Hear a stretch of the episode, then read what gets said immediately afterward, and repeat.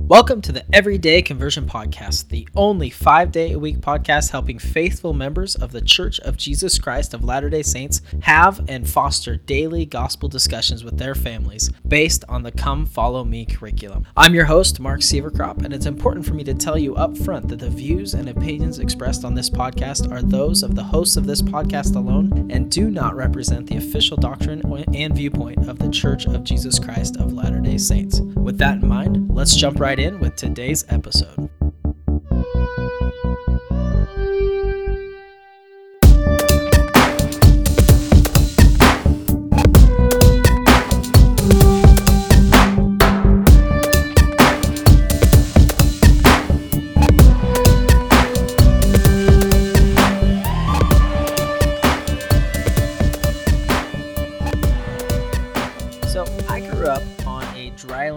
Farm in the middle of Washington state. And I grew up doing the things that you do on a dryland wheat farm. You know, I had chores, I, I fed animals, I helped with harvest. You know, I, I drove combine for my dad when I got older. And one of the memories I have, albeit not necessarily a good memory, is of my dad having my brother and I pull wild oats next to his field. As a matter of fact, I remember a few times where he would drive, take us, put us in his pickup, and drive like a mile. It seemed like forever, but it was probably like a mile away from our house, drop us off, and say, See those wild oats? I want you to pull them. They were, you know, between the road and the field. Um, I want you to pull them and I want you to throw them into the road. And that was so the seeds did not get into the field and they didn't contaminate the wheat. See, the thing was though, we could never we couldn't pull them until they were mature and the heads, you know, where the oats the, the seed was,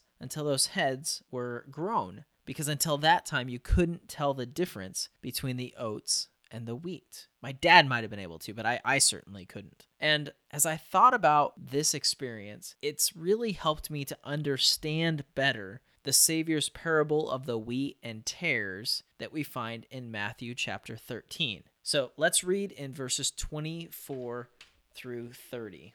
Quote, Another parable put he forth unto them, saying, The kingdom of heaven is likened unto a man which sowed good seed in his field. But while men slept, his enemy came and sowed tares among the wheat, and went his way. But when the blade was sprung up and brought forth fruit, then appeared the tares also. So the servants of the householder came and said unto him, Sir, didst thou not sow good seed in this in thy field? From whence then hath it tares? And he said unto them, An enemy hath done this. The servant said unto him, Wilt thou then that we go and gather them up? But he said, Nay, lest while ye gather the tares, ye root up also the wheat with them. Let both grow together until the harvest. And in the time of the harvest I will say to the reapers, Gather ye together first the wheat into my barn, and the tares are bound in bundles to be burned. And in that last part, I was reading the Joseph Smith translation.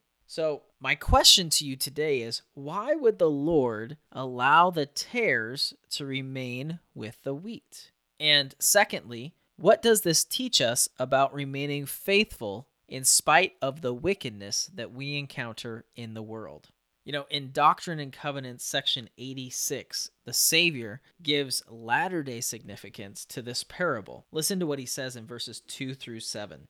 Quote, Behold, verily I say, the field was the world, and the apostles were the sowers of the seed. And after they have fallen asleep, the great persecutor of the church, the apostate, the whore, even Babylon, that maketh all nations to drink of her cup, in whose hearts the enemy, even Satan, sitteth to reign, behold, he soweth the tares.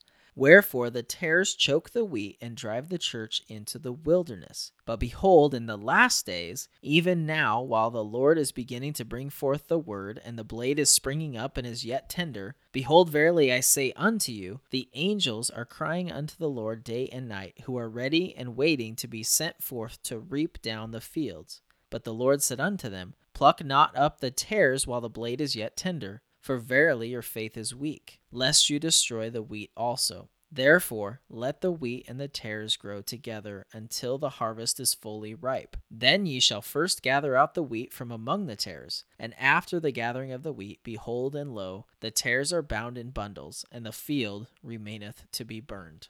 Elder Bruce R. McConkie said of these verses, quote, in giving the parable of the wheat and the tares, Jesus was actually summarizing the doctrines of the apostasy, the restoration of the gospel in the latter days, the growth and development of the latter day kingdom, the millennial cleansing of the earth, the glorious advent of the Son of Man, and the ultimate celestial exaltation of the faithful. That's one of the reasons that I really like Elder McConkie because he thinks of things that I don't think about. But as you ponder this parable, both in Matthew 13 and also uh, in Doctrine and Covenants 86, as well as, as the quote from Elder McConkie that we just read, I encourage you to think about how it applies today and to, to ask yourself the two questions that we mentioned earlier. Number one, why would the Lord allow the tares to remain with the wheat? And the second, what does this teach us about remaining faithful in spite of the wickedness that we encounter?